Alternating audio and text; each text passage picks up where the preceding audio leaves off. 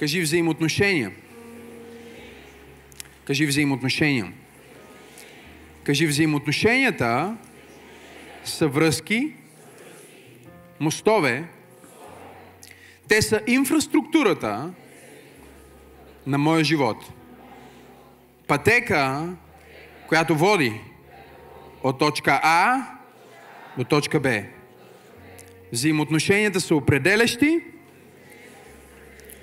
за моето съществуване, мислене, успехи и провали. Сега кажи с вяра, взаимоотношенията са ключът, който отваря всяка врата. Благодаря ти, Венци. Искам да отворите Библията си заедно с мен на книгата Битие. Битие втора глава и заедно ще четем от 15 стих. Там Божието Слово ни казва, и Господ Бог взе човека и го засели в Едемската градина, за да я обработва и да я пази. О, ако имахте книжни библии и си почертахте в момента това, което преподавам. Ако просто можехте да, ако просто можехте да се потопите по-дълбоко в това, което днес ще ви дам, щяхте да се чувствате като на духовно спа.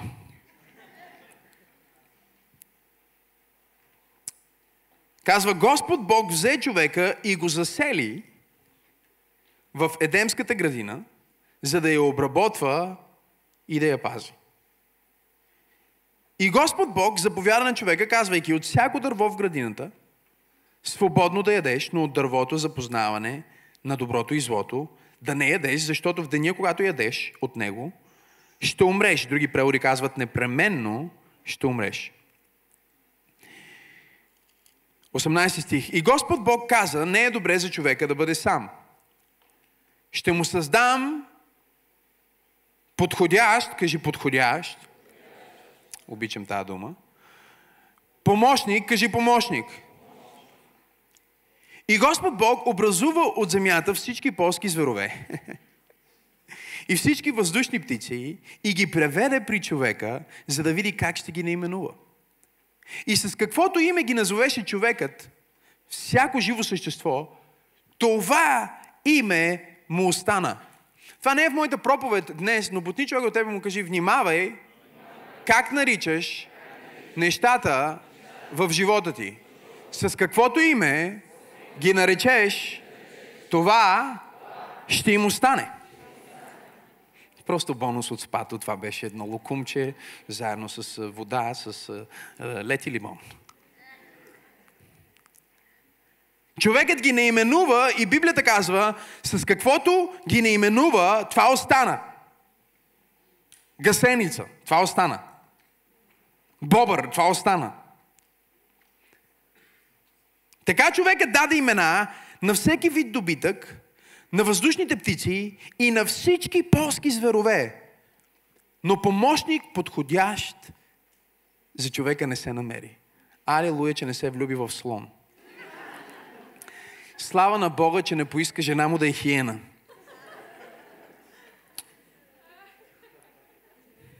Тогава Господ Бог даде на човека дълбок сън, рем, слип, дълбок сън. И той заспа и взе едно от ребрата му и изпълни мястото му с плът. Това също не е в моята проповед, но понеже сте наистина на терапевтично спа днес, това, което не можеш да намериш в света отвън, Бог вече е депозирал в света ти отвътре.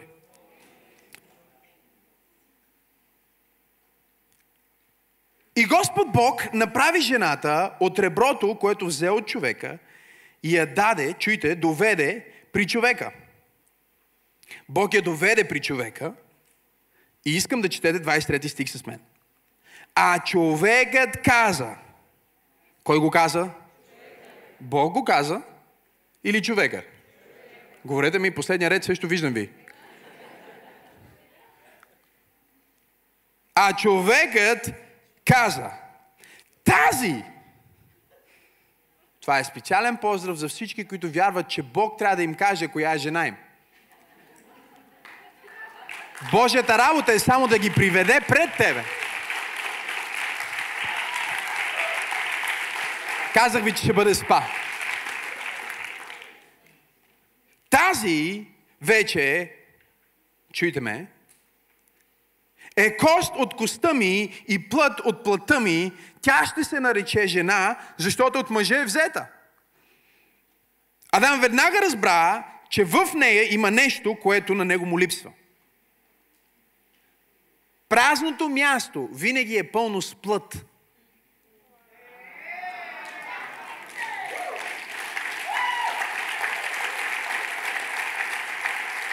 Но проблема не е плътта, проблема е, че нямаш помощник. Който да ти помогне с плътта. Ще се нарече жена, защото е взета от мъжа. Не съм плътски, просто имам нужда. От някой, който носи нещо от Бог, което го няма в мен.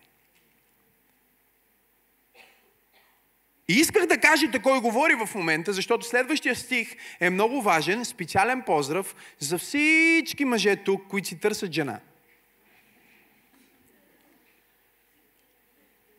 И за всички мъже, които не си търсят жена. Тук що попаднахте всички в списъка, не?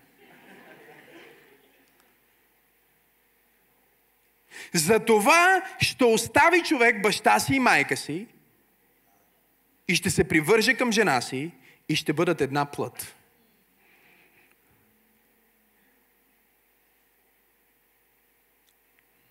Първият човек без баща и без майка.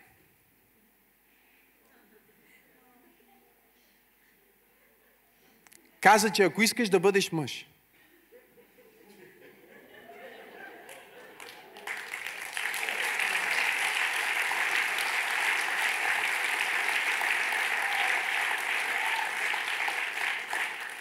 Някои проповедници казват, Бог каза, ще остави човек баща си и майка си. Явно е, че не са чели Библията. Адам каза, ще остави човек баща си и майка си и ще се привърже към жена си. И последния стих, вижте колко е красиво. И казва, а двамата човекът и жена му, и жената не е човек,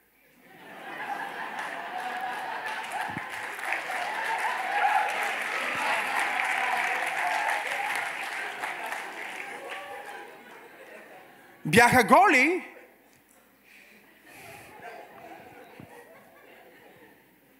но не се срамуваха.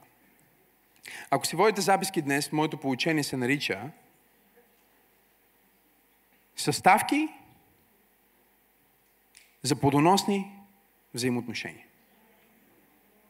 Съставки за плодоносни взаимоотношения. Тук не говорим за взаимоотношения, които са просто готини.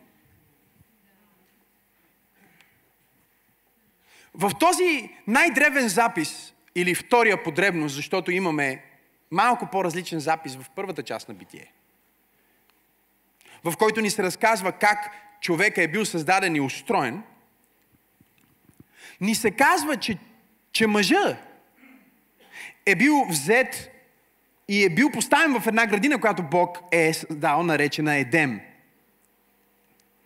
Този мъж, който Бог поставя в Едем, се казва Адам. Той не се казва Едем, той се казва Адам. Казва се Адам, защото той е направен от Бог не от земята на градината, а от едно място, което е на изток от градината, от дивата природа – от необработената земя Бог направи Адам. След това го взе и го сложи в градината и когато го постави в градината, му даде отговорност. Кажи отговорност. Даде му работа, кажи работа. Даде му цел, кажи цел преди, забележете, да му даде жена.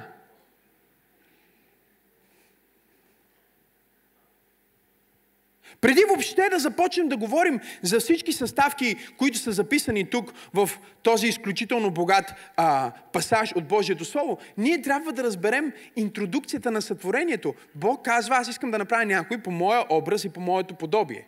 Искам да владеят, защото един човек не е достатъчен, Един човек не може да понесе цялото нещо, което аз искам да му дам. Бог казва, аз съм Отец, Син, Святи Дух. Трябва да дам сега образ и подобие на това същество, но едно същество не може да изобрази големината и славата и силата на моя план. И за това аз ще се опитам да го направя множество, обаче той не може да се справи да бъде и мъж, и жена, да си бъде помощник, има работа, има отговорности и за това за първи път Бог казва в Библията, не е добре. Това е първото не е добре. И първото не е добре не е, не е добре за човека да няма жена. Вие не чухте какво казах. Първото не е добре, не е, не е добре за човека да няма брак. Не, не, не става дума за това. Днес ние го преподаваме и много хора го проповядват по този начин, но тук Бог не говори за човека като някой, който той си казва, дай сега ще го бракосъчетая. Той не търси той не търси просто а, брачното партньорство първо. Той първо иска да му даде взаимоотношение, през което да разгърне своята цел, своя плод, своя план. С други думи, нищо не е задължително. Стана тихо в тази католическа катакомба. Не е задължително да, да, да, да. Напротив, апостол Павел даже каза нещо на, на, на, на църквата. Той каза, знаете ли какво? Ако можете без жена, е по-добре за вас. И той каза, но ако плътта ви ви изгаря, там тая плът, това празно местенце там. Ако ви изгаря и ви кара да, да искате да получите онова, което можете да получите само в институцията, наречена семейство, тогава по-добре е всеки мъж да има своята жена, всяка жена да има своя мъж. Но не защото не е добре за човека да е без брак, а защото не е добре за човека да бъде сам. Има някой, който може да бъде без брак, но няма човек, който може да бъде сам. Погледни човекът му кажи, не е добре за тебе да бъдеш сам. Кажи му, Божия план, Божията цел, Божията сила, Божията слава, която се излива в теб, е твърде много. Ще трябва подходящ помощник. О, хайде, позволете ми да проповядам. Ще трябва подходящ помощник. Не каза, ще му дам жена, не каза, ще му дам романтични взаимоотношения. Какво му каза, че му трябва? Подходящ какво? Говорете ми. Без значение какво нещо Бог иска да направи в живота ти, Бог винаги ще търси помощник. Всеки има нужда от помощник.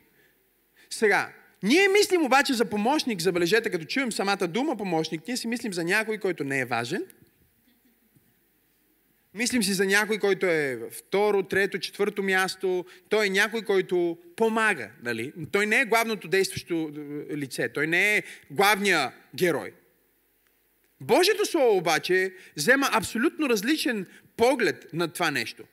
И използва тази дума подходящ помощник, за да каже всичко, което Бог иска да направи в живота ти, ще бъде по-мощно,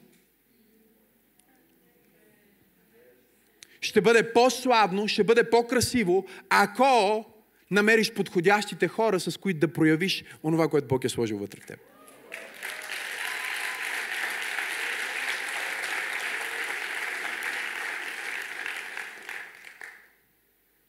Тоест ти не си търсиш гаджет, ти си търсиш... Не, вие не разбрахте какво преподавам. И тук не говориме просто за мъжете, тук говориме на жените. Ти не си търсиш мъж, ти си търсиш какво? Ма жената е помощник. А ти какъв си? По-мизерен. И ти трябва да си помощник. Благодаря за това, амин на всички мъже. Тези, които казаха амин, ще имат дълъг брак. Другите не гарантирам.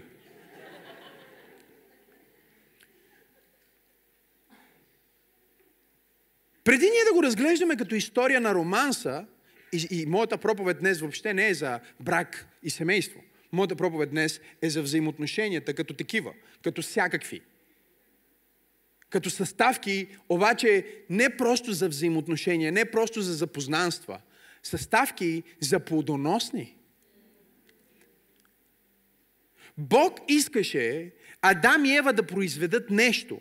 И преди да има име Ева, преди да се помисли точно как ще я направи, преди въобще да я извади, да извади реброто и да я направи от реброто, което има друга символика, нали? Не дейте да мислите сега за ребра и за гърди, каранти и неща, нали? Моля ви. Преди Бог да направи нещо или някой, той има представа в своето сърце, в своето съзнание за плод. Бог е изключително ориентиран в резултатите Бог.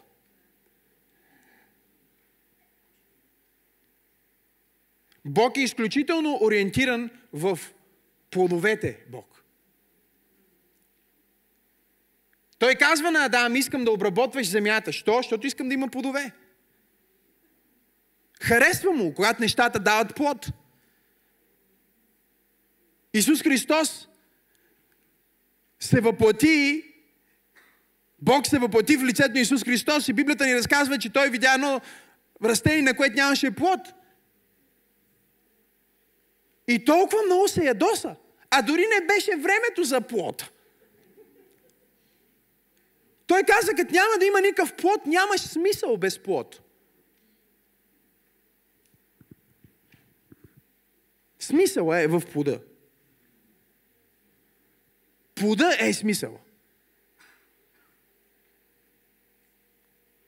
Тоест, когато ние създаваме взаимоотношения, да, ние осъзнаваме, че тези взаимоотношения могат да бъдат ам, с бизнес цел или могат да бъдат а, взаимоотношения, които са духовни или могат да бъдат, както ние сме брати и сестри в църквата.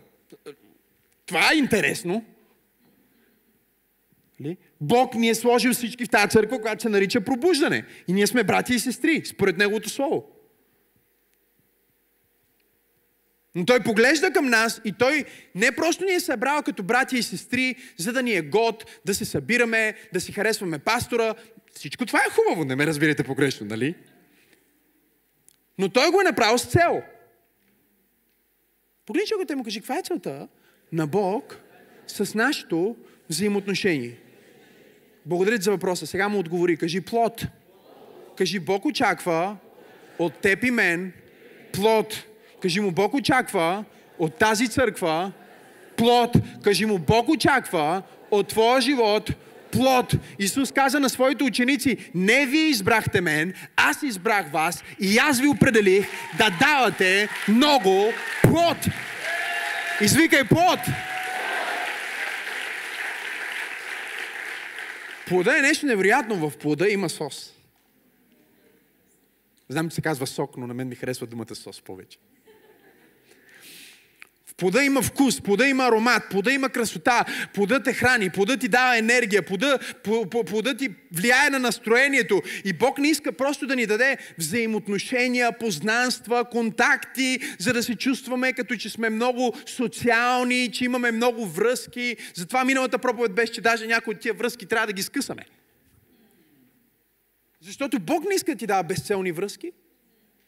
Стана тихо в тази конгрешанска катедрала. Бог не иска да ти дава безцелни... Бог не те е пуснал в тази църква. Ти не си... Тая седалка, която ти си окупирал с твоя задник. Трябва да е окупирана с цел.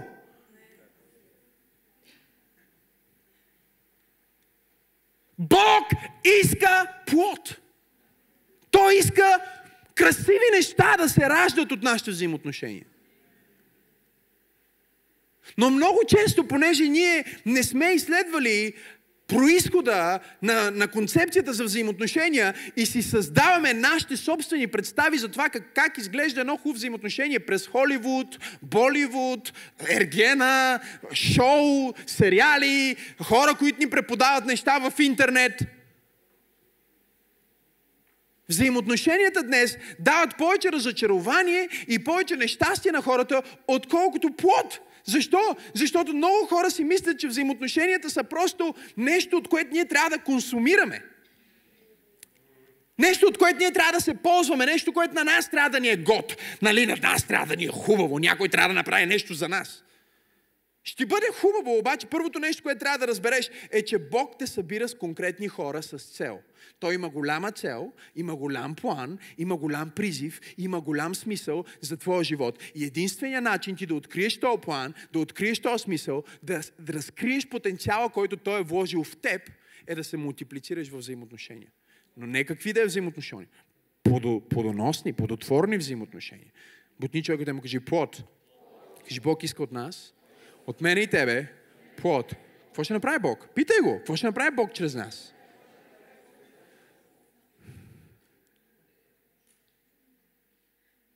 Ще ви го покажа. Ще ви го покажа. Вижте, той не му каза дори, ще ти дам жена. Какво каза? Трябва му какво?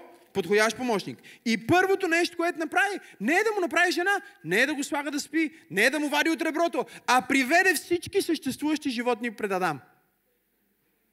Нека видим дали някой от тези животни може да е помощник. Това е концепцията.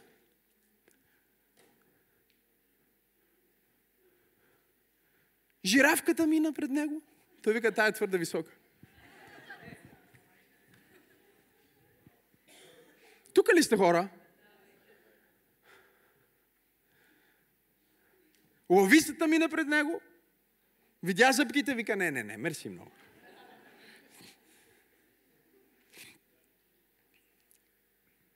Не се намери не просто помощник, стана тихо в тази конгрес, казва, намери, не се намери подходящ помощник. С други думи, по-важно е да е подходящия. Отколкото да е там. Нека го преведа на съвременен език. По-добре сам, отколкото в присъствието на тапаци.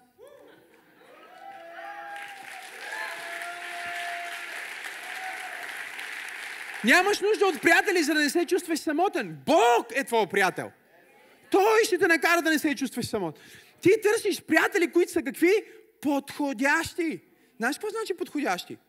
Трябва да сте от един вид. Проблема е, че ние, ние... Вида, тук, тук ние не говорим за, за вид, като очевидно мъже и жената са брутално различни, колко от вас са съгласни. Една от причините да бъдат различни, Тотка, радвам се да те видя в църква пробуждане, причината да бъдат различни е, че Адам, Бог го създаде извън градината, в дивата земя. Затова мъжете до ден днешен са малко... Нали? А жената я създаде от култивираната среда. Та земята е обработена там, то направено, то хубаво, разбираш и затова жената е такава, каквато е. Тя е от градината. А той е пощеняк. Той е от, от там е. Защо мъже иска да изкачва върхове? Защо мъже иска да прави страшни неща? Наскоро гледах краката на, си, на сина ми отгоре до долу в синини, дръскотини и всякакви екстри. И, и, и се гледаме с пастор и казвам, Сара нямаше нито едно такова нещо. Ми да, обаче Сара няма такъв порив да, разбере какво ще стане, ако скочи от тук. Тя е от култивираната... Хайде, говорете ми. Тя е направена в друг контекст. Макси се събужда и Махалата го зове, има една песен сега. Махалата ме зове. Той се чувства призован да отиде в дивото, да направи нещо диво, да направи нещо откачено. Защото Бог създаде мъжа да покорява. Бог създаде мъжа да разширява градината. Жената я гледа, подкастря, почиства, подрежда, прави го по-красиво, разкрасява. Мъжът казва, ако пределите на градината са били тук, сега ще сложиме нови предели. Ще разшириме тази градина, ще стане по-голяма, ще стане още по-красива, аз ще взема нова територия, аз ще отида в непознатото. О, мъже, които трябва да ръкопляскат по-силно, докато проявявам тук.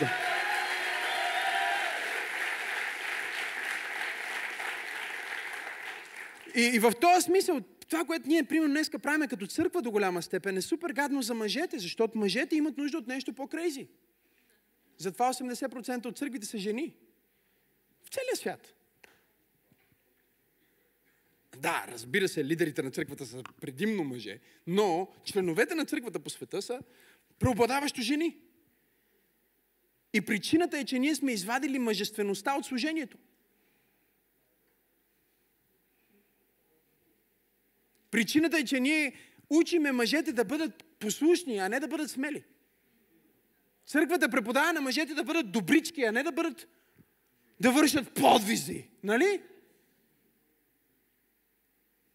Религията се опитва мъжа да го вкара в градината. И мъжа е окей да бъде в градината, докато градината има цел. Докато градината има приключение, докато градината се разширява. В момента, в който стане просто да си седиме, аз, мене и моето да си пеме песнички, по-добре си стоя вкъщи или да ходя да правя някакво, не знам, да правя нещо интересно. Колко от вас мъже разбират това, което проповядвам и казват да? Кажи съставки за подоносни взаимоотношения. Бог приведе жената и той вече, той я видя и той я разпозна. Нали? някой си мисли, о, има един човек за мен, Господ трябва да ми го покаже. Още едната потия, която от Холивуд, това не е от Библията. Ако има един човек за теб и той е антихрист, какво правим? Ако има един човек за теб и той умре, какво правим? Ако има един човек за теб и той случайно вземе някоя друга, те чакат единия. Няма един. Има един само от момента, в който си го избрал. Когато си избрала единия и кажеш, ето този е единия, докато смъртта ни раздели, той официално става избранника. Но не преди това. Бог само приведе Ева пред Адам и той трябваше да разпознае, ето тук има потенциал за плод. С зебрите не можехме да направим нищо. Да, да, да, да. С кучета нямаше как да стане. Но тази мацка, тази вече е плът от плътта ми. Тя е достатъчно от моя вид, за да се разбираме и да комуникираме и да създаваме взаимоотношение и е достатъчно различна от мен. За да се сглобим. Стана тихо в тази конгрешанска катедрала. И, и, и нашата сглобка, нашето съединение, нашето взаимоотношение да може да произведе плод. Каза, тази е жената. И даже той продължи и започна да пророкува. Адам каза, за това ще остави човек баща си и майка си. Ето за това. Представете ли си, първият човек вижда тази гола жена.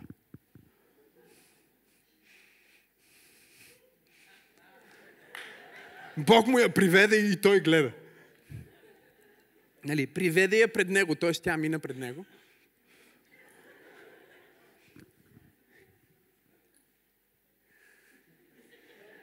И Адам каза, пей алилуя на Христа.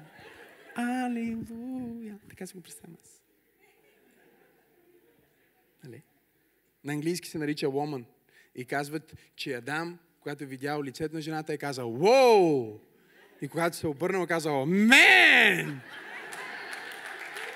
И така е останал, Woman!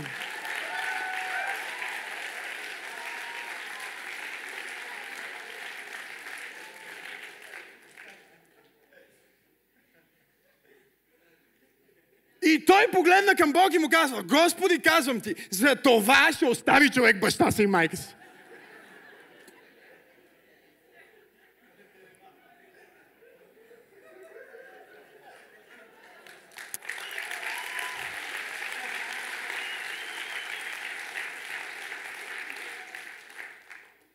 Казва, това звучи твърде секси. Това е семейството. Бог го измисли да е готино, да е секси, да е забавно, да е красиво, не да е тъпо. Знам, че Холивуд ти преподава, че едва ли не в момента, в който си кажете да и вече всичко свършва. Не, тогава всичко започва, брат. Въпросът е дали вярваш в Божието Слово или вярваш в това, което света ти преподава. Нека ти кажа нещо за това, което света ти преподава. Не работи! Къде знам, че не работи ли? Брой с мен от 1 до 13. Едно, две, три, четири, пет, шест, седем, осем, девет, 10, 11, 12, 13. Тук що някой се разведе. На всяка 13 секунда. Погледни човекът му кажи, схемата на света не работи. Кажи, не работи, защото няма правилните съставки. Ма си съставки. Има си определени съставки. Има неща, които трябва да ги сложиш в живота ти, за да взаимоотношенията да работят. За да може приятелството ти да се развива, за да може кариерата ти да се развива. Без значение какво е взаимоотношението. Има съставки. Колко от вас искат съставки? Да кажи аз. Сега ние виждаме още тук, когато ние четеме тия стихове, ние виждаме, че има правилно място, кажи място, има правилно време, кажи време, има правилен помощник, кажи помощник, има си причина, кажи причина, има процес, кажи процес. И само това, което ние виждаме тук, ние разбираме, че взаимоотношението е сериозна работа, защото Бог казва, сега ще създадем правилното място. Има място, на което срещаш Ева и място, на което срещаш Езавел. Има място, на което срещаш правилните хора и място, на което срещаш неправилните хора. Колко от вас са съгласни, кажи аз. Има място. Въпросът е Нали? Дали си на правилното място и след това правилните хора и след това имаме правилния процес, кажи процес. Но също така имаме правилната причина.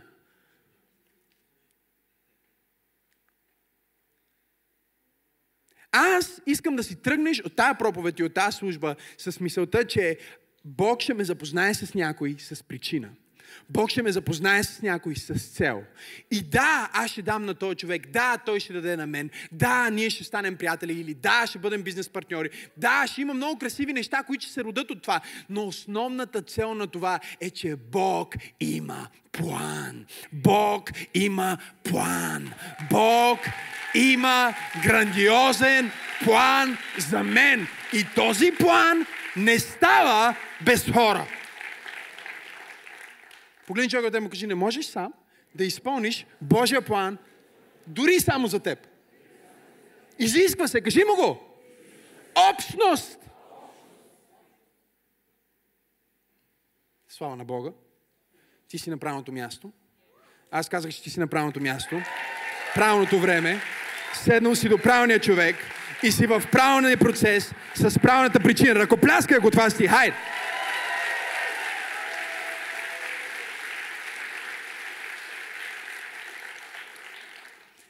И, рисувам тази картина и вземам толкова много време. Накрая ще ви хвърля съставките бързо. Обаче вземам толкова много време да нарисувам тази картина, защото искам да разбереш колко е важно. Всяко взаимоотношение, което съществува в живота ти и всяко следващо, което ще се появи, е изключително стратегически важно. Това не е просто запознанство, това не е просто среща. Тук ние говориме за кулминирането на правилното място и правилният човек и правилното време. И ти трябва да си или мега тъп, слаб, неграмотен и объркан. За да отдаваш взаимоотношенията и запознанствата в твоя живот на случайност.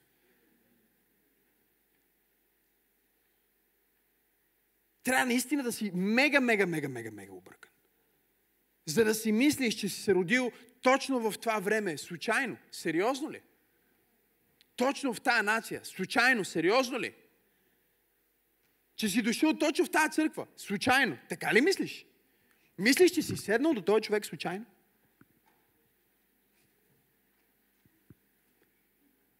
Нека ти кажа нещо. Всеки детал в твоя живот има толкова голяма цел на Бог. толкова голям план на Бог, че ако влезнеш в съзнание за това, знаеш как ще живееш живота си? Е така.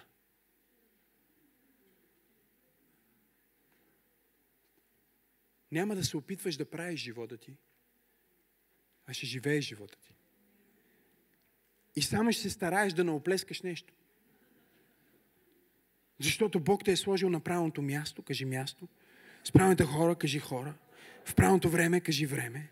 С правилната причина, кажи причина. И също така си в процес, кажи процес.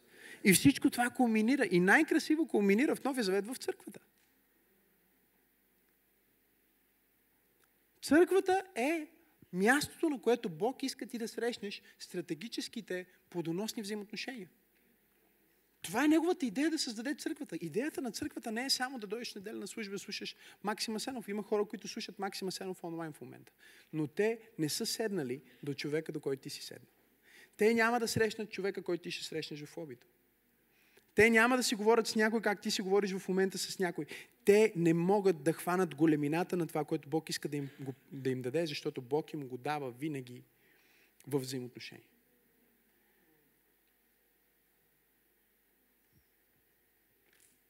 Колко от вас в момента осъзнават, че имат божествени взаимоотношения?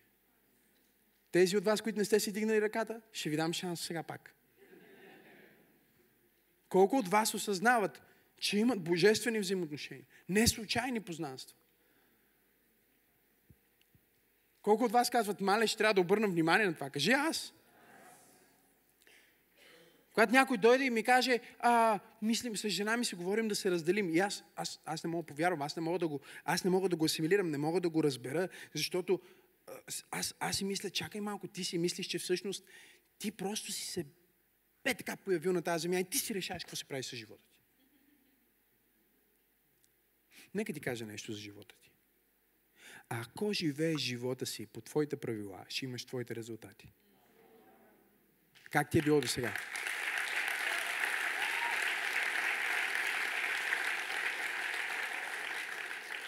Но ако живееш живота си по Божия начин, ще имаш Божиите резултати. Имам ли хора, които искат Божиите резултати? Аз искам Божиите резултати. Аз искам Божиите планове. Той казва, моите мисли не са като твоите мисли. Аз знам мислите, които мисля за тебе. Аз мисля по-големи мисли. Но ти трябват подходящите самишленици и взаимоотношения, с които да изразиш Божия план. Да изживееш Божията цел. Това, което правя в момента, не е лесно. Вчера ми звъни Тим Стори ми казва, ей, видях, че си говорил на някакво бизнес събитие, видях сторито в Инстаграм. Как беше? Викам, супер. Страхотно, викам, като piece of Той вика, изглеждаше много пълно. Викам, да, да, пълно беше, салата беше много хубаво. След това свърших си лекцията, там раздадоха си три БМВ-та на хората, които работят в компанията. Беше хубаво. Той казва, как ти се стори? Викам, супер лесно. Изморен ли си? Викам, не.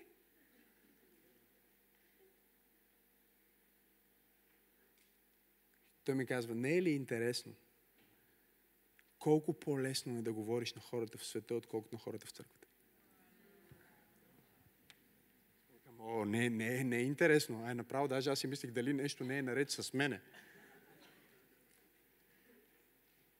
Някой казва, пастор, защо така говориш? Сигурно не ме харесваш. Да речем, че те харесвам.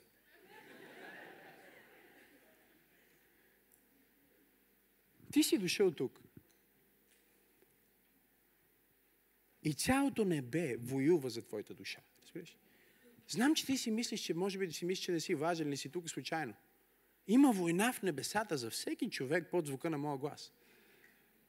И понеже ние от духовния свят идваме от така съпротива, когато ние отидем да говорим на някакво събитие за нещо, за бизнес, просто ни е като смешка.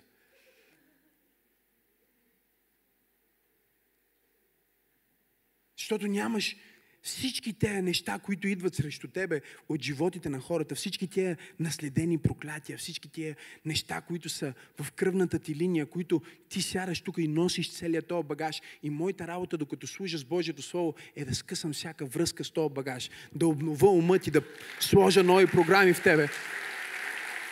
Защото знаеш какво? Много по-голямо от тебе става дума за децата на децата на децата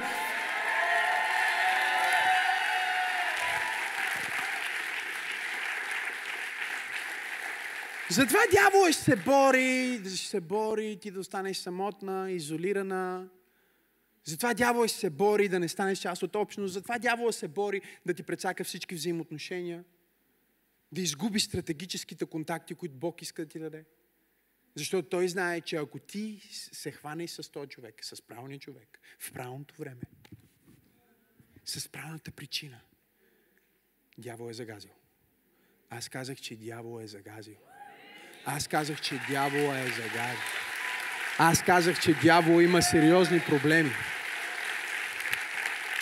Пробуждане, аз казах, че дявола има сериозни проблеми. Защото ти осъзнаваш, че си на тази планета с цел. Че си в тази зала с цел, че познаеш този човек с цел, че имаш телефона на този човек с цел. Има някаква цел. И ти просто трябва да си кажеш през цялото време, трябва да хвана целта и да не изпускам целта и да не оплескам. Мога ли да ви го кажа по-народно? Да не се изакам върху Божието благословение. Да. Тия, които не пляскат, те са професионалисти в това. Да, бе. Виждал съм толкова християни, които Бог им дава шанс и те просто отгоре правят свинщина. Защо? Защото те не взимат правилните съставки и се опитват да сложат, е, следва да ли ме? Много са важни съставките. Те се опитват да вземат съставките на света, или това, какво те искат, или това, какво те мислят в едно взаимоотношение. И то става сладко, кисело, разстройващо. Просто не работи. Кажи, има съставки за плодоносни взаимоотношения. Кажи плодоносни. Разбирате ли? За нормални взаимоотношения, контакти, познанства не е чак толкова, но ако искаш да имаш плод, трябва да обърнеш внимание на тия съставки. Първата съставка е елементарна, искам си запишеш. Аз я наричам любов.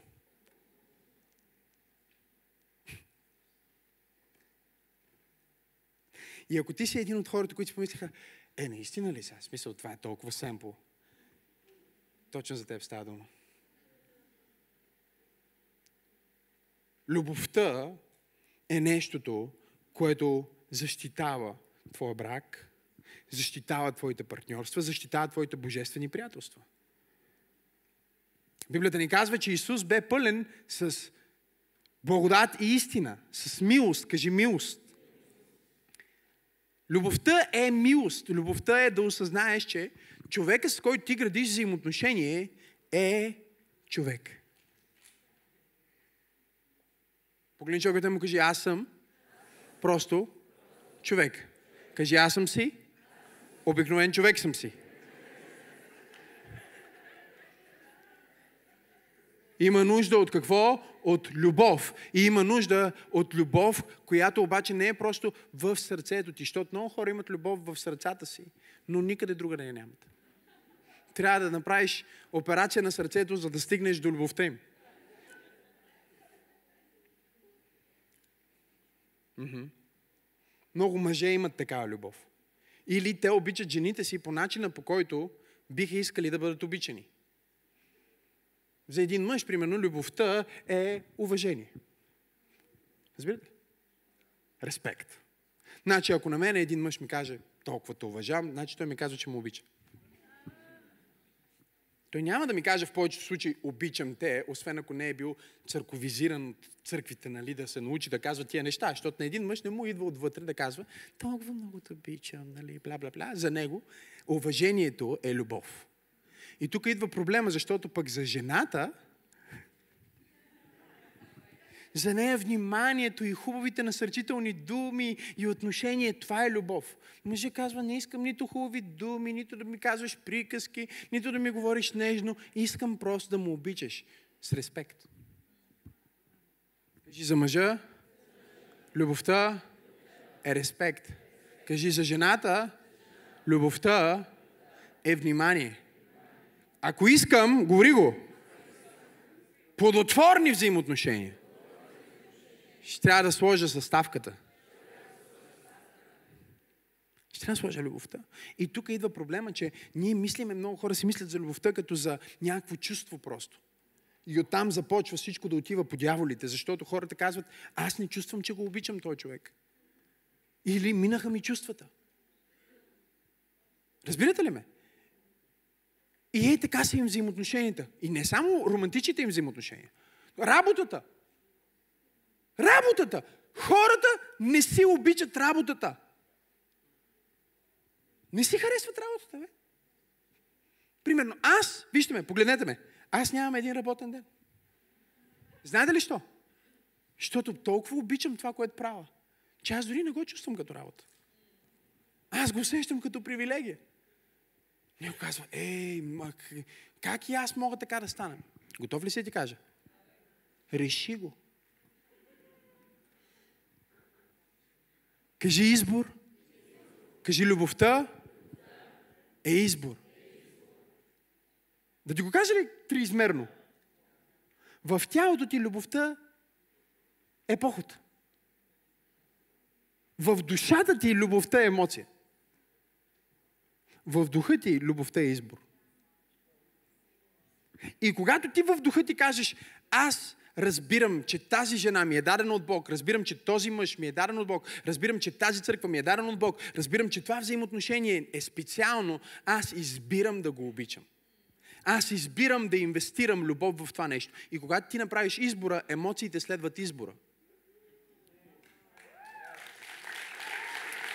Кажи емоциите следват избора.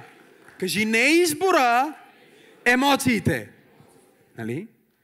Защото когато беше в магазина и видя този скъп панталон, не ти стана добре, тясно ти беше, скъп ти беше, казваш си, не трябва да дам тия пари. Обаче дойде една продавачка и ти каже, о, колко си хубава.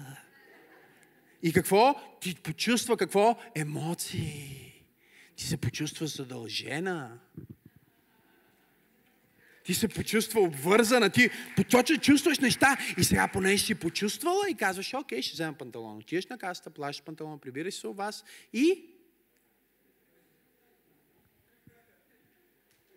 Не си пееш хепи на фарела. Мисли си, добре, как може да съм толкова задръстена? Как може всеки... Защо го направихте? Сега трябва да го връщам това нещо. Защо ли? Защото си направила решение, водено от емоция. Изборът ти е бил воден от емоция. И всеки път, когато изборите ти са навигирани от емоция, е много опасно, защото емоцията е променлива величина. Така ли? Тоест сега го чувстваш, след малко не го чувстваш. Сега го искаш, след малко не го искаш. Сега те вълнува, след малко не те вълнува. Сега ти харесва, после не ти харесва. Колко от вас си променили вкуса сто пъти? Честно! Всичко, което трябва да направите, е просто вземете една ваша снимка от преди 10 години и да се погледнете и си кажеш, какво си мислих тогава? Ще кажа какво си мислил. Нищо не си мислил. Чувствал си се супер.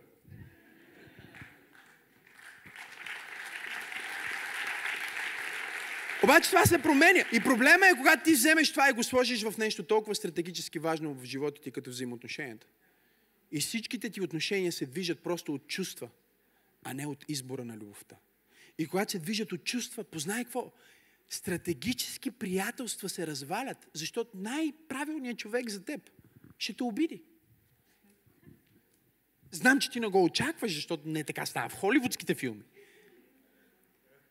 Най-стратегически правилният човек за теб, много е вероятно да не го харесваш на, на прима виста, много е вероятно да не се свържеш с него от първия път. Дори най-невероятната жена ще дойде ден и час, в който мечтаната жена е твоята жена и ти няма да чувстваш това ниво на емоция, което чувстваш сега към нея. И ако емоцията е била всичко,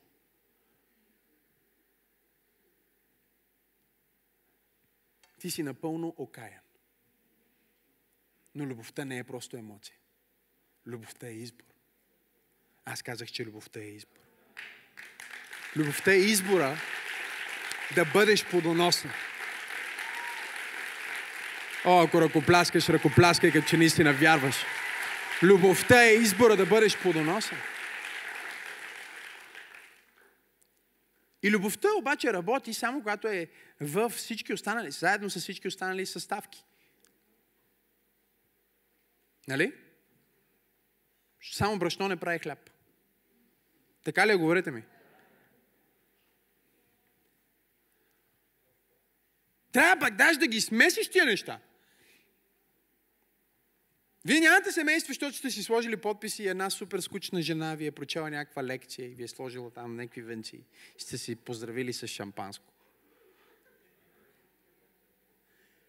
Вие сте семейство, имате този съюз.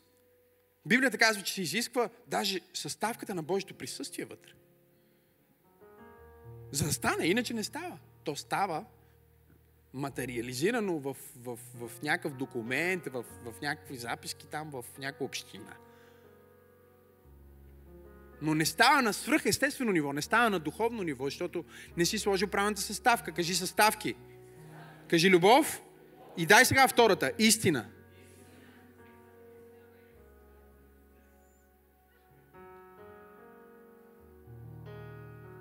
Нищо няма да се сипе толкова бързо взаимоотношения, които Бог ще даде, колкото лъжата. Бяла лъжа, бембяна лъжа, лилава лъжа, добронамерена лъжа. Лъжата води към следващата лъжа. И следващата лъжа води към следващата лъжа. И накрая си престъпник. Не дай да лъжеш. Бъди човек на истината, бъди човек на радикална истина в взаимоотношенията ти, в бизнеса ти, в романтичните ти взаимоотношения.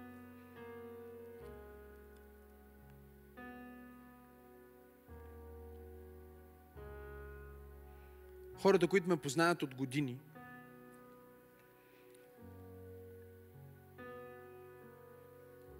живота им е изключително улеснен, защото те знаят, че ако ме попитат нещо, аз ще им кажа само истината. И понеже ги е боляло, искам ми се да се приближа даже, ама трябва да излучвам по телевизията, понеже ги е боляло, разбирате ли, защото някой ме е попитал, пасторе, какво мислиш за тази идея, бле, бле, бле, аз съм казал, това е супер тъпо. Не казах, че ти си тъпа, не казах, че не е добър. Просто казах, че идеята ти е тъпа. Кажи истина. После след това идва след време с други идеи, казват, ей, пастор, имаме една идея, сега вече са малко внимателни. Защото си викат, сега може да ми каже пак, че е тъпо, но нека да пробваме. Знаеш ли, що се връщат да говорят с мен? Що знаят, че ги обичам. Защото ако им дам само истината без любов, съм хейтър. Разликата между хейтър и ментор е, че на единия му пука за теб. О, вярвай ми, хейтерът ти може да ти каже някои много правилни направления, да ти каже къде изгрешиш, къде какво не е окей, okay, къде си се провалил, какво. Да, да, да, абсолютно. И разликата между ментора ти и хейтера ти е, че на ментора му пука за теб и той всъщност ти го казва не за да те накара се чувства зле, а за да ти помогне да израснеш и да се промениш. И ето го този човек, който се връща при мен сега, идва плахо и казва, какво мислиш за това? Аз казвам, това е страхотна идея. И сега той ми вярва, защото знае, че аз съм му казал истината. И истината въжи, особено когато не ти е кев да я кажеш. Истината въжи. Мога ли да проповядвам? Истината има най-силната си стойност, най-невероятната тяга, най-живото променящото присъствие, когато е неудобна. Когато не искаш, душичката ти не искаш да го кажеш. Но го казваш. И тогава истината е най-живото променяща, защото оттам нататък човека знае, че ти си човек на истината. Той знае, че ти няма да го излъжеш. Той знае, че ти казваш това, което мислиш. Той знае, че ти не го заблуждаваш. Ти не си лъжливото овчарче. Хайде, говорете ми. Кажи любов и истина. Кажи само истина, съм хейтър. Кажи само любов, съм мазен. Мазен и безплоден. Виждали ли сте тия хора, които много се обичат и се лъжат? Вие всички ги имате в живота си. Човека до тебе, ако не се смее, той е такъв.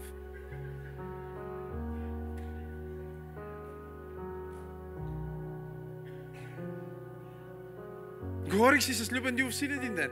Викам, сериозно, Любо? Как е възможно тия хора да излизат и да си мислят, че могат да пеят. Те се явяват на тия, а, нали, България търси талант и започват да пеят. Хората, хиляда човека там вътре, колко стотин човека в залата, те се смеят, те му се подиграват. Човека си мисли обаче, че може да пее и пее. Любо вика, пасторе, знаеш кое е брутално? Брутално е, че те имат близки, имат приятели, имат хора, които са ги чули как пеят и са им казали. Бе не си чак толкова зле. Са били откровени. Излагали са ги. Представете ли си? Идва някой при тебе и казва, ще изпея новата ми песен. Пей, и ти си мислиш, леле, това е най-отвратителното нещо, което съм чувал. Това просто не става. Той човек не може да пее. И те пита, какво мислиш? И ти кажеш, ами може да се подобри малко. Лъжец. Не може да се подобри.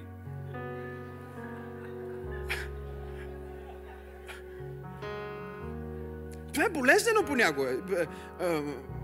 Хората не, не обичат радикална истина, затова не обичат. Исус го убиха на кръст заради това.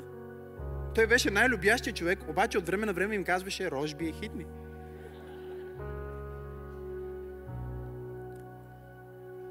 Кажи истината и любовта в едно. Разбираш ли? И така, така вече може да продължи това взаимоотношение по-дълго. Разбираш ли? Защото Краси я лаза малко. Краси аз го познавам от колко 10 години вече. Нека да го пляскаме на Краси. Ето го Краси. Краси сега. Ние се познаваме 10 години, има ли? И Краси ми е кум, между другото. Това е моят кум. Да. Вижте какъв е готин моят кум. С морски панталони на на такива котвички, колелца и всякакви екстри. Сега, представете си, че аз и Краси имаме конфликт. Което не е невъзможно да се случи. Знам, че вие го гледате сега, нали, с тази бяла коса, с тази мъдра физиономия на мъдрец и блага душа. Познайте какво? Той също прави грешки. Нали? Казва, те не се срамуваха, въпреки че бяха голи. Не казва, че, не, че бяха облечени, казва, че бяха голи и не се срамуваха. Нали? Ще имаха съставките.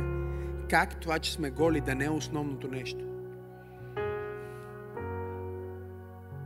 Не ви не чухте какво казах. Имаха съставките, разбирате ли ме? Как това, че ние сме голи, да не е основното нещо? Всеки е по-отговорно за своята голота и всеки говори с другия, забележете. Искам да разберете сега това. Не просто от емоция. Краси прави нещо и аз сега просто му давам истината. Нали? С дух на раздразнение. Не. Аз трябва да му дам истината с любов. ако емоционално не съм окей, okay, е по-добре да не казвам нищо. Защото ще кажа нещо, което не е верно.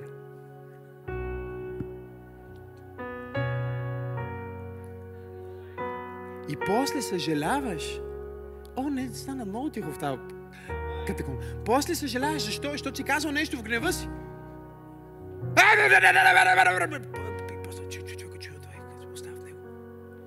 И какво се случва? Вече имаме пропаст. Защо? Защото не сме направили третото нещо. Готови ли сте? Готови ли сте третата съставка за плодоносни взаимоотношения? Комуникация. Комуникация тук обаче е Не е аз да се опитам да кажа на Краси, Краси, да, да, да, да, да. Защо ти мислиш така? Ти мислиш ери как си. В много семейства това е проблем. Жената казва на мъжа си, ти пак мислиш така, ти пак. Чакай бе, откъде знаеш аз какво мисля? Мъжа още не се е изказал, жената казва, и това ще кажеш, нали? Той, ма, никой, чакай, нищо не съм казал. Защо ми слагаш думи в уста? Всички мъже, всички мъже, които са с жените, си стоят тихо и казват, Господи, благодаря ти, моля те, продължай да го водиш, продължай да го водиш и да говориш чрез него. А Краси не се смее и не пляска, защото Мадлен е на първия ред, а? Не иска да влезне в пост от някои неща? И сега гледай какво става. Действаш в божествената комуникация ти осъзнаваш, готови ли сте? Какъв беше урока, който Адам беше получил от Бог? Че с думите си той определя бъдещето на унези, на които говори. И това остана. Мамут и се остана мамут. После след това сигурно си мисли, казва, бе, не можеш ли нещо по-готино? Не, не може, край, остана така. И сега, ето какво прави дявол в нашите стратегически взаимоотношения. В момента, в който дойде проблем или криза или конфликт, защото винаги идва, така ли е, говорете ми? Да? Дори и с Исус Христос имаш конфликт. Няма казва, това не е вярно. Е, как не е вярно? Искаш да ми кажеш, че Исус всичко, което Той иска от теб, ти си му го дал? Сериозно ли? Има ли неща, които когато четеш, Исус ги казва, нека си ти чувстваш ги не супер много окей? Колко от вас са били там? Кажи аз. Винаги идва конфликт, има различно мнение, има различна позиция. И сега врага иска, докато ти си под емоция, да наименуваш този човек. Да наименуваш това взаимоотношение. Да го кажеш, да го комуникираш, да кажеш ти си същата като майка ти. И знаеш какво? Ти си пророкувал върху жена си и дори да няма нищо общо с майка си, по твоите думи ще се сбъдне. Кажи, аз съм пророк. Дразните нещо детето ти казваш, ти за нищо не ставаш. Познай какво? Това може да е най-помазаното, най-талантливото, най-умното дете. Твоите думи. Стана тихо в тази конгрешанска катедрала. Аз си мислих, че преподавам невероятно днес, наистина. Аз си мислих, че преподавам истини, които променят животите на хората.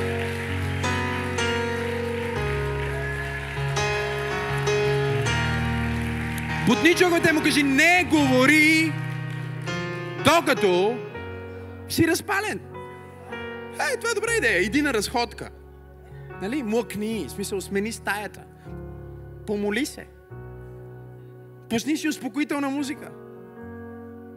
Изчакай емоциите ти да се успокоят и тогава отвори устата си. И когато отваряш устата си, искам да си в съзнание, че пророкуваш.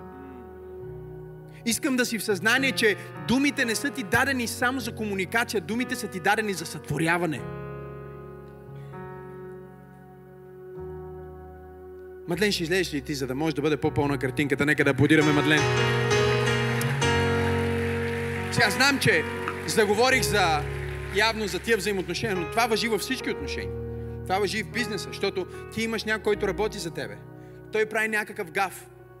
И ти казваш, то за нищо не стане никога. Той може да има невероятен потенциал. Ти го убиваш с думите ти.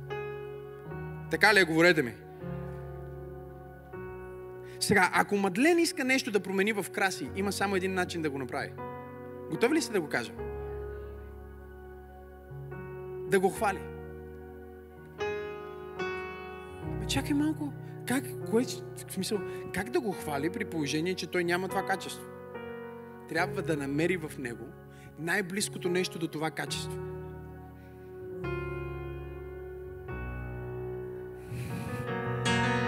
И да му каже, О, да речем, че примерно Краси няма стил, което Краси има стил, но преди не е имал стил. Така ли е, Мадлен? Амин? Значи, виждал съм снимки на краси, на които просто не е имал стил. И не само, че не е имал стил, а изглежда разстройващо. В смисъл, като опасен военен човек, който те гледа много лошо. Перманентно. Нали така? Така е. Обаче Мадлен сега, тя идва в живота му и тя намира едно нещо, което е, е стилно в него. И му казва, знаеш ли, много ми харесва, че чорапите ти са същия цвят като обувките ти. И същия цвят като колелетата ти. И същия цвят като тениската ти. И сега мъжът започва за паметяване. Аз съм добро момченце. Имаме еднакво с това, еднакво с това, еднакво с това.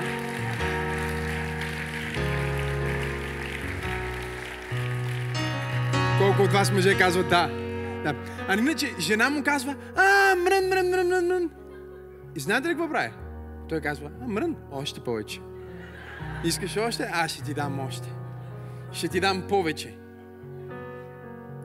Каквото хвалиш в твоя приятел, партньор, това от което Бог ще ти даде повече. На което обърнеш внимание, това, което ще се увеличи в него. И тук е проблема, че ние си мислиме сега, ние трябва да комуникираме, хората си мислят, трябва да комуникираме какво не е наред. Не! Не, не, не, не, не, не, не. Не трябва да комуникираме какво не е наред. Трябва да комуникираме какво е много добре. Защото докато ти започнеш да комуникираш какво е много добре, всичко почва да се оправя. Имам ли хора днес, които разбират това, което преподавам? А когато се вкараш в тази ситуация, в която кажеш, о, леле, той не си е комбинирал добре панталона, бежевото не ти стои толкова много, тя може и това да каже, може и това да мисли. Погледни човек от тебе и му кажи, каквото фокусираш, това ще се увеличи в взаимоотношението. Нека да го пляскаме на Краси и Мадлен. Камо. Кажи, комуникирам, за да създам, не за да коригирам. Много от нас ние се вземаме, все едно сме Бог, разбираш, че ние искаме да промениме хората около нас. Ами, че Той Бог ти ги даде малко по-различни от тебе, за да може да си ти полезни, иначе ако станат като тебе, ще ти бъдат безполезни. Тук не говорим просто за взаимоотношения, които теб те кефат. Говорим за плодоносни взаимоотношения. Разбирате ли ме? Затова двама мъже не могат да бъдат едно семейство.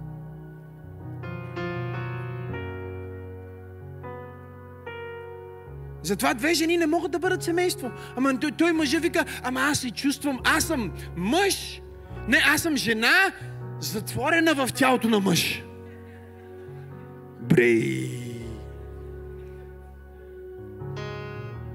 Това аз, аз мисля, че хората не осъзнават колко е опасна цялата тази идеология и цялото, целият то толеранс към това. Аз, съм, а, аз вика съм, аз искам да ми казвате, че съм жена. Ама ти си мъж, бе, ние те виждаме, че си мъж. Имаш брада и дори да си махнеш брадата, още си мъж. И дори да отидеш и да си правиш операции, продължаваш да бъдеш мъж. Защото си мъж. А, не, не, не, аз се чувствам. Това е все едно аз да кажа, аз се чувствам космонавт. Аз съм космонавт. Да бе? Аз съм, аз съм космонавт, затворен в тялото на пастор.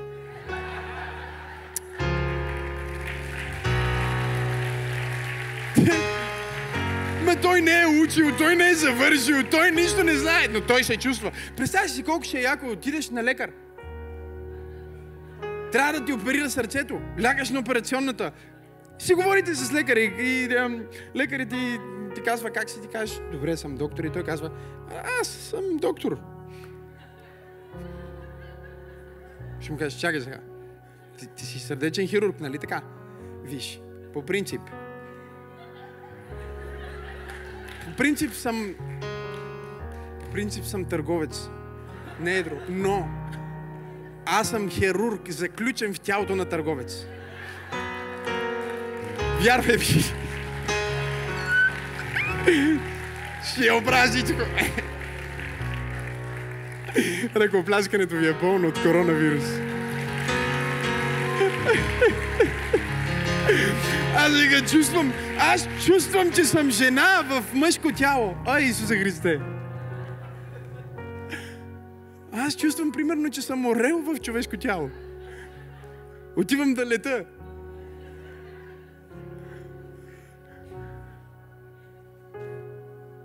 Стане малко като Аркели. I believe I can fly. Накрая 30 години затвор. Няма флай, няма нищо.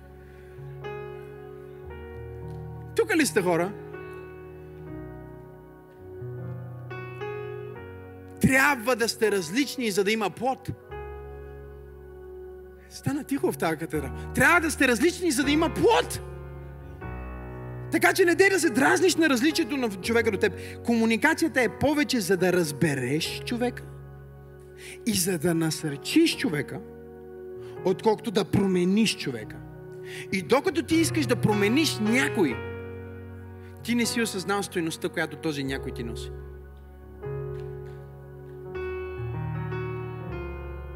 Дори и да трябва много да се промени този човек. Не е твоята работа. Казах, че не е твоята работа.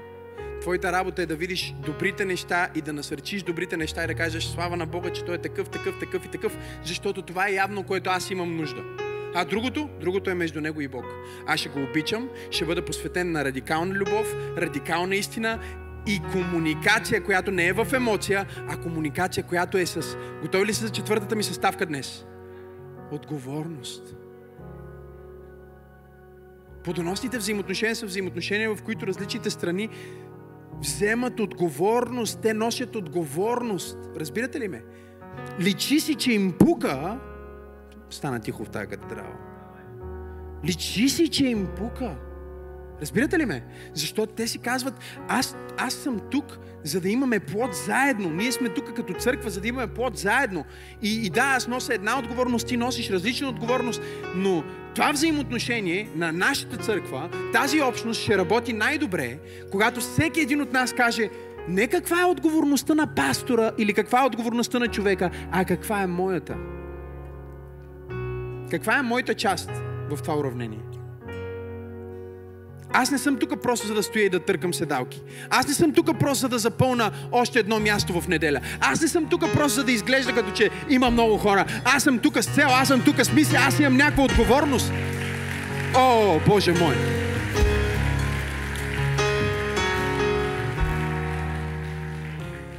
Бог дава плод там, където има отговорност. И Той въздържа плода от всяка област на живота ти, където ти не си прегърнал отговорността. Той те чака ти да кажеш, аз поемам отговорност. За това семейство, аз поемам отговорност за тази градина, аз поемам отговорност за тази църква. И с силата, чуйте ме, и с отговорността идва силата. Нали? Казват, че с голямата сила идва голяма отговорност. Аз казвам, че с голямата отговорност ти се дава голяма сила. Когато ти кажеш, аз поемам отговорност за състоянието на моя брак, Бог ти дава сила да направиш твоя брак 10 пъти по-добър. Когато ти кажеш, аз поемам отговорност за състоянието на моите деца, Бог ти дава сила. Всеки път, когато ти поемеш отговорност, Бог казва, аз ти давам способност. Кажи способността, кажи силата, идва върху мен всеки път, когато прегърна отговорността. Кажи любов, истина, отговорност, комуникация. Да свърша ли? Нека свърша. Последната ми думичка, последната ми съставка за плодоносни взаимоотношения е христоцентричност. Христоцентричност. Някой казва, чакай сега, това означава ли, че аз мога да имам плодоносни взаимоотношения само с хора, които вярват в Исус Христос. Не. Но Христос трябва да е в центъра. И просто така става, че с хора, които вярват в Исус Христос, е по-лесно Христос да е в центъра и да сте съгласни на същите правила.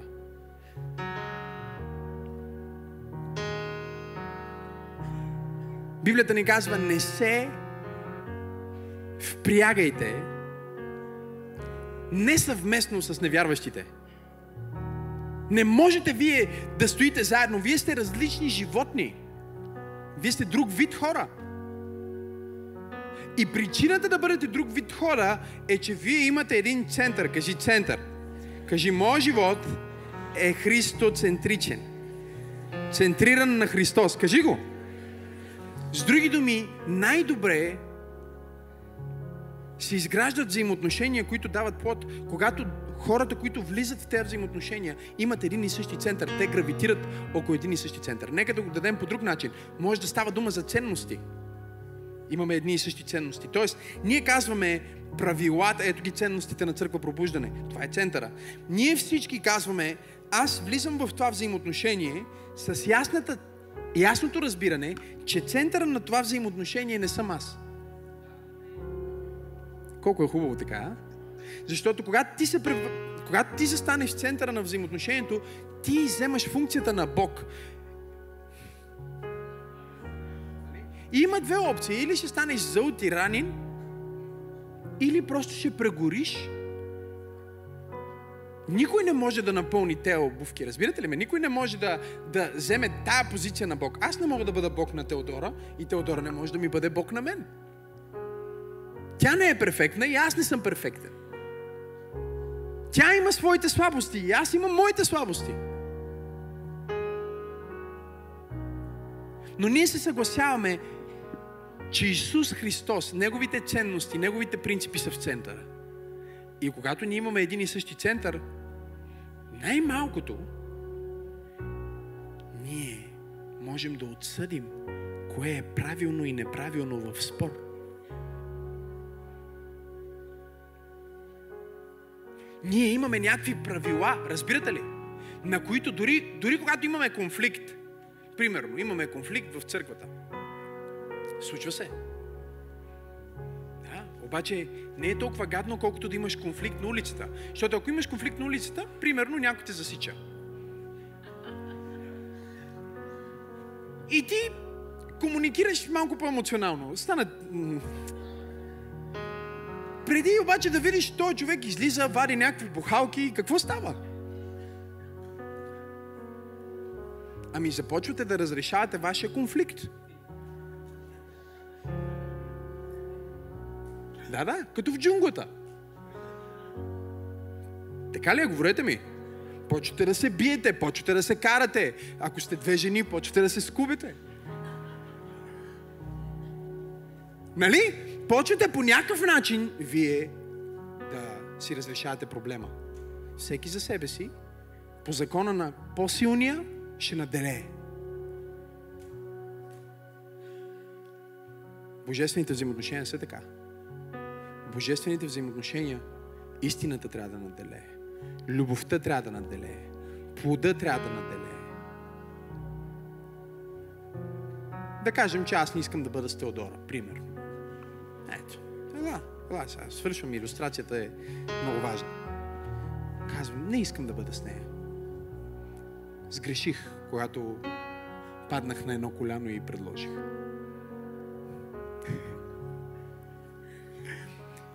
И аз седа с нея и казвам, аз греших. И тя ми казва, аз греших, когато ти казах да. Въобще не трябваше да го правим това нещо. Аз искам да живея моя живот. Ти си живей твоя живот. Смейте се на това, което се случва в света. Дали заради емоции, дали някой е наранил единия, другия, двамата взаимно и така нататък. За нас това не е въпрос. Въпросът не е, о, аз дали искам, дали още имам полза от Теодора. Теодора не казва, дали аз имам полза от това, че дали няма някъде, където по, по-добре да ми е на мен. Не. Що тя не е в центъра. Аз не съм в центъра. Исус Христос е в центъра. Той казва, вие сте заедно. Той казва, вие сте едно. Той е третата нишка в тройното въже, което го прави да не се къса. В центъра. Той ни държи заедно. И познайте какво? Докато ние държим Него в центъра, докато Той е в центъра, взаимоотношението ни Връзката ни създава плод. Създава резултати. Променя животи. Благославя хора. В момента, в който един от нас влезна по средата и каже, аз не съм доволен. А, не ми харесва. Ти направи това. Ти каза това. Ти, ти. Когато един човек стане центъра, първото нещо, което свършва, е плода. От плода на духа се влиза моментално в плода на плътта.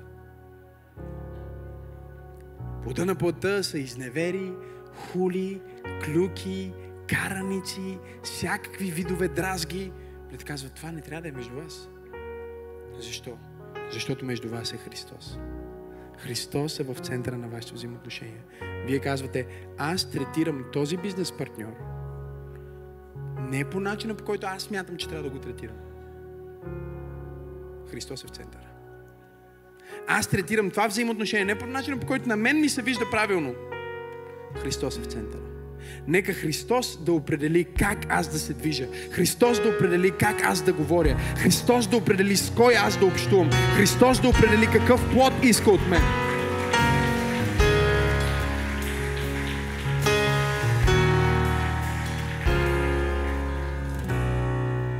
Само тогава, чуйте ме, това взаимоотношение става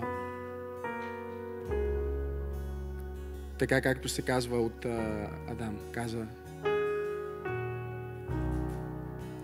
позна жена си, нали така? Ще познае жена си и ще се прилепи към нея. Думичката там за прилепи, знаете ли какво е? Ще се слеят в едно. Сливане. Не е долепяване като е така, а е фюжън. Сипваме две води в една чаша. Не може никога да ги разделиш.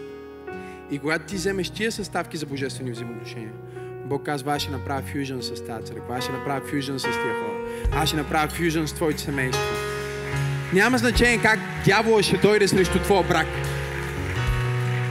Няма значение как дявола ще дойде срещу твоето приятелство с този човек. Бог е направил фюжън. Come on! Защото ти си сложил правилните заставки, ти си сложил любов, ти си сложил истина. Хайде! Ти си комуникирал не под емоция, не в ефекта, си комуникирал с любов. Хайде, хора! И Бог казва, аз ще се влея в това. Аз ще излея себе си в това взаимоотношение. Аз ще излея себе си в този брак. Аз ще излея себе си в твоите деца. Аз ще излея себе си в тази църква. И нито едно оръжие, строено против тебе, няма да успее. Когато Исус се изправя и казва, аз ще изградя моята църква и портите на ада няма да й наделеят. Той не говори за тебе. Ти дори нямаш нужда от портите на ада да ти наделеят. Един най-обикновен дявол ти е достатъчен.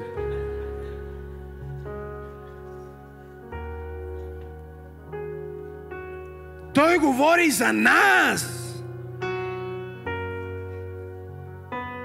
Той казва хората, не човека, които познават множествено число, своя Бог, те заедно ще се укрепят. И те ще вършат подвизи. Подвизи! Подвизи! То път ще викаш ние. Подвизи!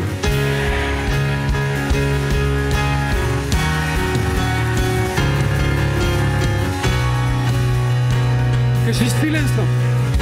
Кажи силен съм, защото съм свързан. Не мога да падна, кажи, защото ме държат. Кажи способен съм, защото съм поел своята отговорност. По-велик е този, който е в мен, от този, който е в света. Кажи, семейството ми има бъдеще. Кажи, църквата ми има бъдеще. Кариерата ми има бъдеще, взаимоотношенията ми имат бъдеще, защото аз избирам да вложа правилните съставки и Бог е в живота ми. Дай му 10 секунди слава, ако вярвам.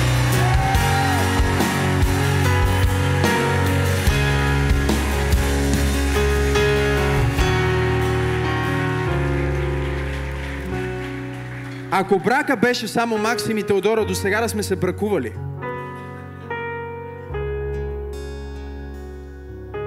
Сега някой ще си тръгне и ще каже, ама май пастора и пастор Теди имат някакъв конфликт, пастора, какъв гаден пример даде. Не бе, това не е гаден пример. Това е реалността на живота.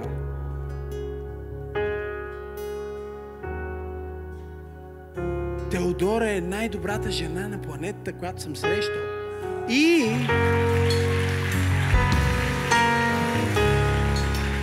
И... Понякога ме дразни. Не, пасторе, не е възможно. Тя е архангел. Ме разбира се, обаче ме дразни понякога този архангел.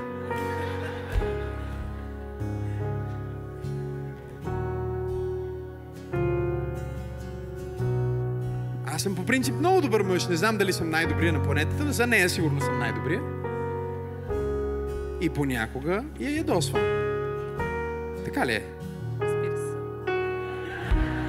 Забележете, разбира се. Няма, няма две мнения, разбира се. Аз си мислех, че ще каже, е, само време на време. Е, разбира се, разбира се. Ще се разбереме вкъщи. Е?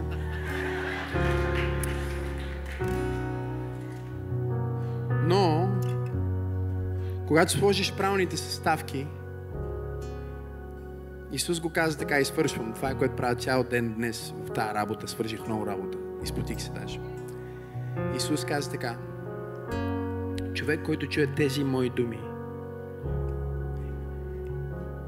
и не построи, т.е. той се опитва да има този резултат с други съставки. Не си построи живота на тези думи, на тези съставки, които преподавам днес. Казва, ще бъде като една къща, която е построена на пясък и дойде бурята, дойде вятъра, дойдоха проблемите, защото винаги идват, нали така? И рухна. И рухването беше грандиозно. И след това казва, и човека, който вземе тия мои думи и ги положи като основа, е като човек, който строи къща на канара. И чуйте каква е втората част. Казва, и дойдоха вятъра и бурите. Същите бури, брати и сестри. Същите проблеми, същите неразбирателства, същите конфликти, същите аз искам да гледам мача, тя иска да гледа някаква романтична комедия.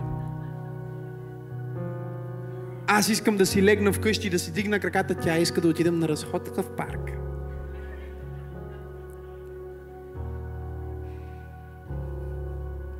Аз искам стек, тя иска суши. Аз искам затворен комплекс, тя иска отворен комплекс. Аз искам да слушам книга, тя иска да слуша новия албум на Църква Пробуждане. Всеки има различно искане, има различно нещо, което... Тук ли сте, така ли е? И от време на време на база на това идват и буриите.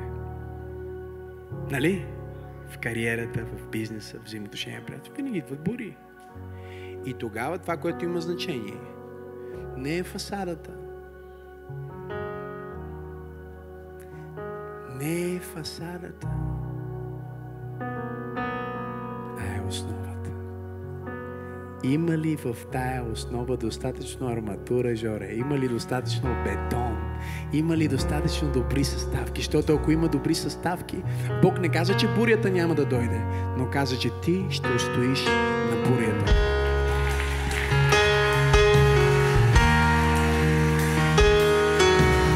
Нека пророкувам в последните 10 секунди на тази служба. Бизнесът ти ще устои на бурята. Семейството ти ще устои на бурята. Служението ти ще устои в бурята. Устоиш в бурята, защото си сложил правилните съставки. Ръкопляскай за 10 секунди, ако вярваш. Може да се абонирате за нашия YouTube канал чрез бутона Subscribe и натиснете камбанката, за да получавате известия. Също така, ако Църква Пробуждане е благословение за вас, може да ни подкрепите финансово чрез бутона Дари. Благодарим ви!